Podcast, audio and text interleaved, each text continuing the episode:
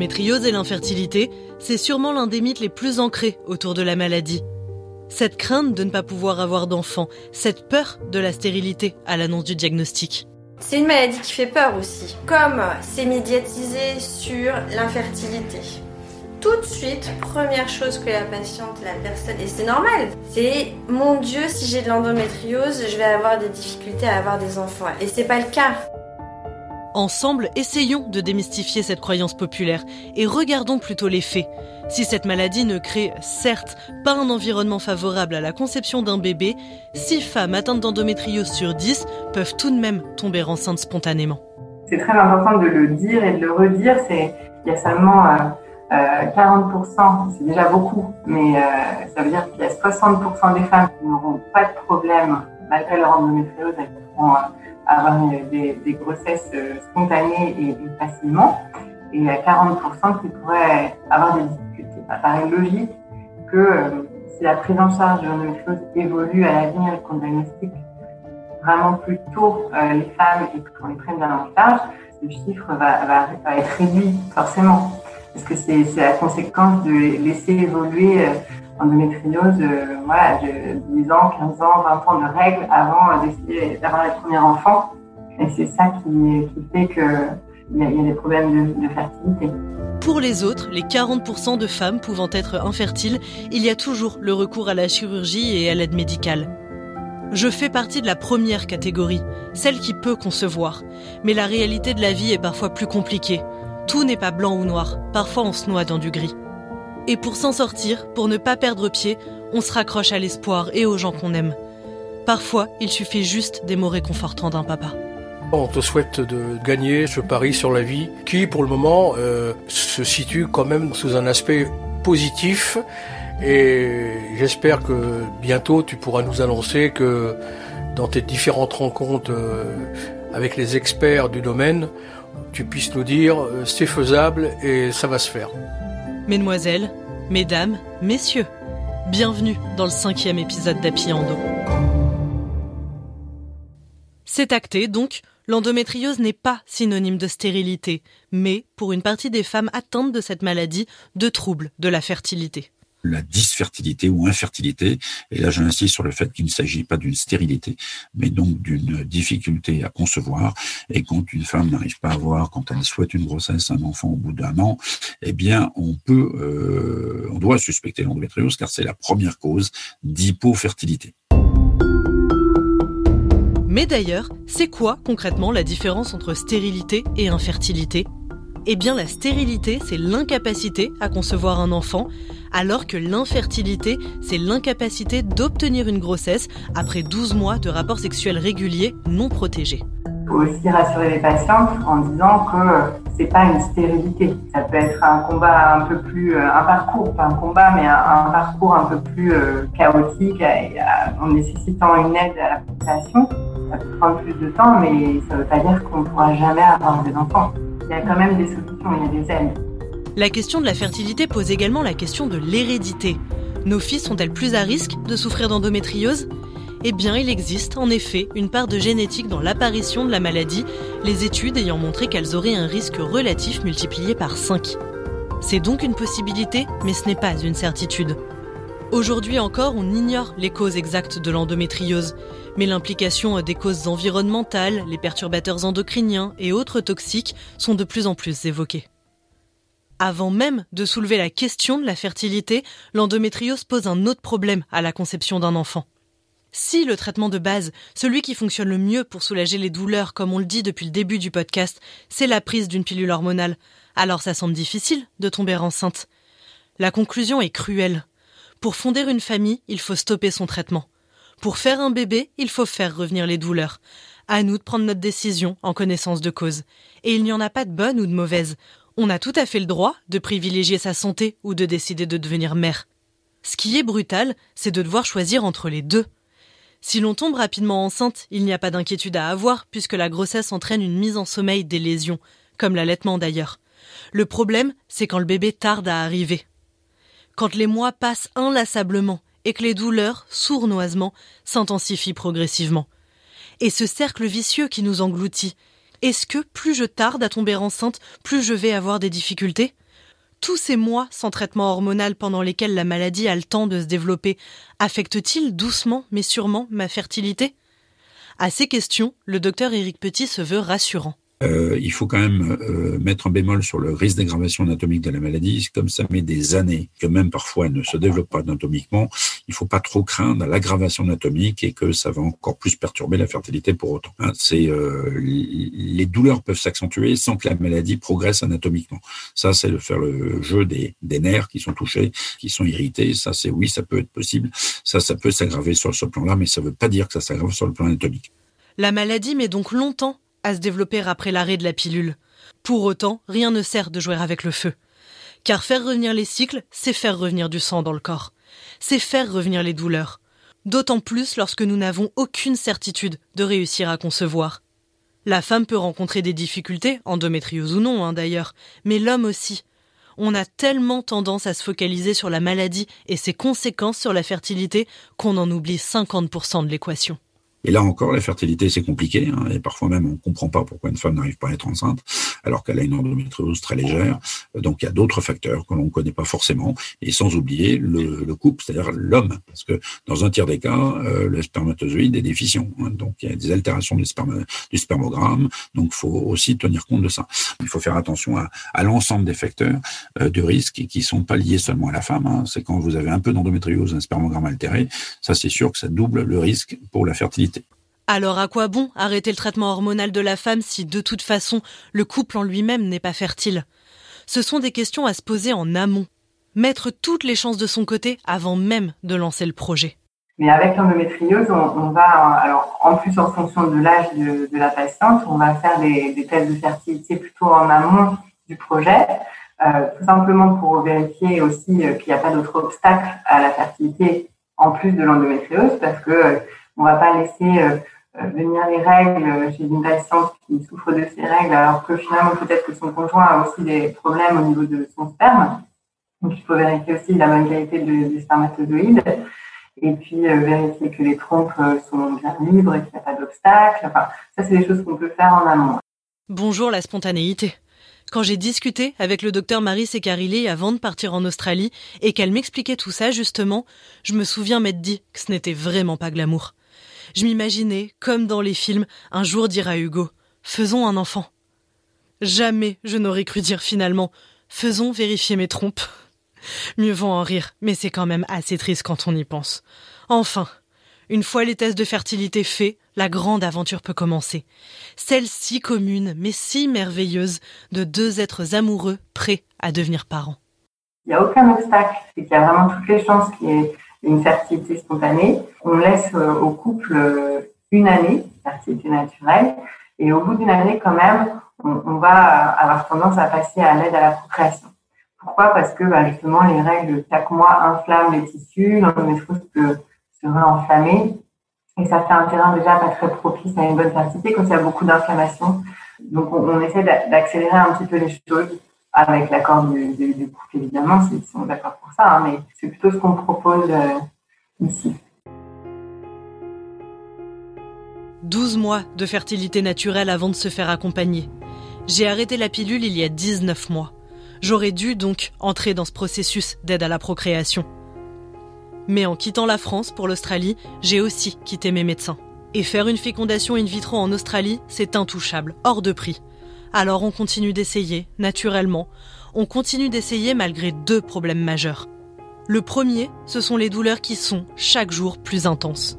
En écrivant ces lignes, je me demande bien pourquoi j'ai appelé mon podcast Tapis en dos. Les douleurs sont de plus en plus fortes, mais surtout de plus en plus fréquentes. Au-delà du 7 sur 10 de référence, quasiment quotidiennement. Au point, parfois, souvent même, de vouloir abandonner, reprendre la pilule et sentir la maladie se rendormir comme avant. Puis je me souviens de ce bébé dont on rêve, ce qui nous amène au deuxième problème. En début d'épisode, je vous disais faire partie de la première catégorie, celle des femmes fertiles malgré l'endométriose. Je peux donc tomber enceinte spontanément. Et c'est arrivé, deux fois déjà. Deux fois où on a vu notre rêve se réaliser, avant de voir notre monde s'écrouler.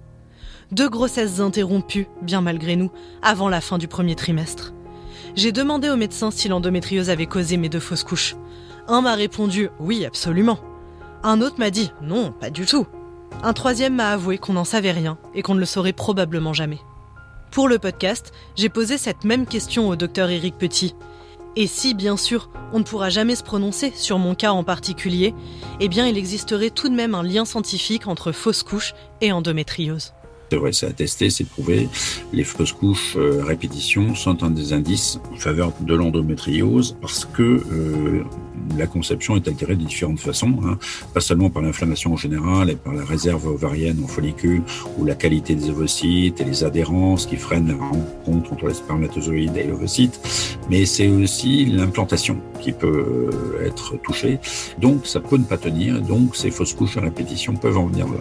il n'y a pas que ça, hein. il y a des facteurs génétiques, il y a d'autres choses, il faut chercher euh, pourquoi euh, les fausses couches se multiplient. Mais effectivement, à partir du fausse couche itérative comme ça, ça peut être lié à l'endométriose et ça, ça dépend. souvent, c'est quand l'endométriose utérine est importante. Euh, si ça n'est pas le cas, qu'elle n'est pas anatomiquement importante, ben ça, ça, ça n'est en général pas l'endométriose en elle-même. Et c'est vrai que ça n'aide pas. J'ai comme une envie de hurler, de douleur, de fatigue, de tristesse, hurler pour évacuer la maladie, me débarrasser de l'endométriose, hurler contre ce corps qui me fait si mal, contre ce corps qui garde la maladie mais qui rejette les embryons, contre ce ventre qui gonfle de façon cyclique aussi gros que vide. Car c'est ça aussi la fertilité. Ce n'est pas pouvoir ou ne pas pouvoir tomber enceinte. Tout n'est pas blanc ou noir, je le répète, parfois on se noie dans du gris. Une femme sur quatre serait confrontée à une fausse couche dans sa vie à moins de 14 semaines d'aménorrhée comme une envie de hurler Pourquoi nous? Puis réaliser que le nous, c'est aussi peut-être vous. Alors on s'accroche, on espère. Notre plus grand plaisir, c'est qu'un jour tu nous téléphones d'Australie et que tu nous dises euh, ça y est, euh, c'est accroché, euh, le projet aboutit et vous allez être grands-parents très bientôt. Mais ça, il y a tellement de conditions et d'obstacles à franchir d'ici là que on le souhaite, mais on, est avec toi et on ne peut que t'accompagner dans, dans, ta démarche. Avec l'endométriose, c'est donc toutes les étapes de la reproduction qui peuvent être affectées. Des lésions, des adhérences, des kystes qui peuvent perturber l'ovulation, diminuer la réserve folliculaire, affecter la nidification ou encore l'implantation. Alors en cas d'infertilité, après un an de fertilité naturelle n'ayant pas abouti à une grossesse ou en cas de fausse couche à répétition, heureusement, des solutions existent. L'adoption, bien sûr, mais aussi l'aide médicale. Euh, bah, il faut parfois passer euh, à la phase d'après, c'est-à-dire l'aide médicale à la procréation. Et ce qui fonctionne le mieux, c'est quand même la fécondation in vitro. Il faut pas perdre trop de temps avec les inséminations notamment. Voilà. Donc ça, c'est euh, prendre contact avec un centre d'aide médicale à la procréation en lien avec idéalement un centre de référence endométriose, parce qu'il faut qu'ils tiennent compte de cette composante, hein, parce que il y a un certain nombre de centres d'ANP qui sont pas suffisamment au courant des, des conséquences de l'endométriose sur la fertilité, sur la grossesse, ainsi de suite. Donc, l'idéal c'est que ça soit coordonné dans un ensemble euh, de filières de soins avec centre de référence endométriose et centre d'AMP. Et aux côtés de la FIV et des inséminations artificielles dont parle le docteur Petit, il y a d'autres options de PMA, comme la simulation hormonale ou encore la congélation. C'est ce que le gynécologue a proposé à mon amie Emma, 28 ans, qui vient d'apprendre qu'elle avait de l'endométriose sur les ovaires et la vessie. Quand on m'a dit que j'avais de l'endométriose, ça a été ma première question la question de la fertilité euh, parce que moi j'ai une envie de d'enfant depuis très très longtemps, depuis toujours en fait, et je ne me vois pas ne pas avoir d'enfant. Et en fait, ce que m'a expliqué euh, le gynéco qui m'a fait euh, l'échographie, c'est que selon lui, il y avait 60% de chances que ça se passe naturellement, 40% de chances qu'il faille un peu m'aider que de toute manière, pour le moment, j'avais encore un petit peu de temps euh, mais que euh, d'ici 3-4 euh, ans, si j'avais toujours pas eu d'enfant, il fallait que je congèle mes ovocytes. Moi, c'est une de mes plus grandes craintes de pas pouvoir avoir de bébé à cause de l'endométriose. Mais encore une fois, j'essaye d'être positive et que le jour où je voudrais un enfant, je ferai en sorte d'être bien accompagnée, d'être bien prise en charge. On l'a dit à plusieurs reprises déjà, il y a autant d'endométriose que de femmes. Ici, c'est pareil. Concevoir un enfant dépend de la singularité de chacune et de chacun. Dans les cas d'endométriose les plus profondes, il y a également l'option de la chirurgie. En décollant les adhérences qui ont pu se former entre les organes et en supprimant les localisations de la maladie, l'intervention chirurgicale est parfois un passage obligé pour espérer tomber enceinte. Euh, il y a certaines femmes qui arrivent dans des états effectivement euh, euh, très graves sur le plan anatomique de l'endométriose et qui ont quand même aussi des douleurs et aussi de l'hypofertilité. Quand il y a tout, là c'est difficile d'éviter chirurgies car ça peut les améliorer quand même significativement sur les deux secteurs d'ailleurs et redonner des chances de conception spontanée ou favoriser par exemple une éventuelle prise en charge en aide médicale à la procréation et diminuer leur état douloureux parfois majeur. Mais la chirurgie est à double tranchant. Dans certains cas, elle est déconseillée, et le corps médical la pratique d'ailleurs de moins en moins. Il ne faut opérer que les formes dont l'intensité lésionnelle, la masse inflammatoire est importante, donc les formes sévères avec atteinte de plusieurs sites, notamment urologiques et digestifs. Et il ne faut surtout pas opérer toutes les patientes qui ont une endométriose légère ou modérée, car euh, le plus souvent, ça n'arrange pas la situation. Et quand on enlève un ligament hétérosacré qui est censé être source de la douleur pendant les rapports, par exemple, si la douleur n'est pas limitée au rapport sexuel douloureux de façon précise et élective après un examen clinique bien conduit, eh bien, ça ne vaut pas le coup parce que souvent, le, quasiment tout le temps, la douleur finit par revenir. Donc, c'est pas tellement le ligament, c'est les nerfs environnement. Donc, si vous voulez, plus il y a des douleurs, notamment neuropathiques et chronicisées, moins il faut opérer, car on peut même aggraver la situation de la patiente et la rendre encore plus douloureuse qu'auparavant. C'est la signature d'Api Endo. On ne pouvait pas terminer cet épisode entièrement consacré à la fertilité sans une belle histoire. Certaines interviews que vous avez entendues depuis le début du podcast ont été réalisées en mai 2022, lors de mon passage en France. Parmi elles, celle de mon ami Alexandre. Souvenez-vous, sa femme, Sophie, souffre elle aussi d'endométriose. Et à l'époque, je lui avais demandé à Alexandre s'il avait peur. Je me suis jamais dit euh, on va lancer euh, le projet bébé euh, plutôt parce que il y a un risque qu'on prenne plus de temps à avoir un enfant. Pour le coup, sur ce genre de sujet, malgré la maladie, peut-être que c'est un manque de connaissance justement de cette maladie, mais moi je me suis toujours dit que on y arriverait, qu'il n'y avait pas de raison et, qu'il fallait pas justement qu'on se concentre là-dessus parce que je pense que ça aide pas si si ça devient un sujet crispant, etc. Et eh bien depuis, ils attendent un bébé. Alex est d'ailleurs très bon acteur. Sophie était déjà enceinte lors de l'interview. Mais trois mois sous silence oblige, je n'en savais rien. Quel bonheur donc d'entendre Alex nous donner les dernières nouvelles le bébé est en pleine forme, malgré l'endométriose. Euh, euh, aucun euh, gros souci en fait pour pour avoir un enfant. Donc ça c'était une agréable surprise. Moi j'étais pas très inquiet, un petit peu parce que c'était un sujet qui touchait beaucoup Sophie, mais au fond de moi j'avais pas trop de doutes. Je sais pas si ça joue. je pense que le mental joue toujours d'une manière et d'une autre. la tête fait fonctionner tout le reste. Et je sais que le regard de Sophie n'a pas tellement changé. On a conscience d'avoir de la chance, que ça aurait pu être plus compliqué. Et puis d'ailleurs, peut-être que le prochain, ça sera plus compliqué. C'est pas gagné à 100%, mais c'est vrai que bah, ça fait du bien de se dire que euh, malgré une maladie bien existante, euh, et bah, euh, on arrive à avoir une vie normale.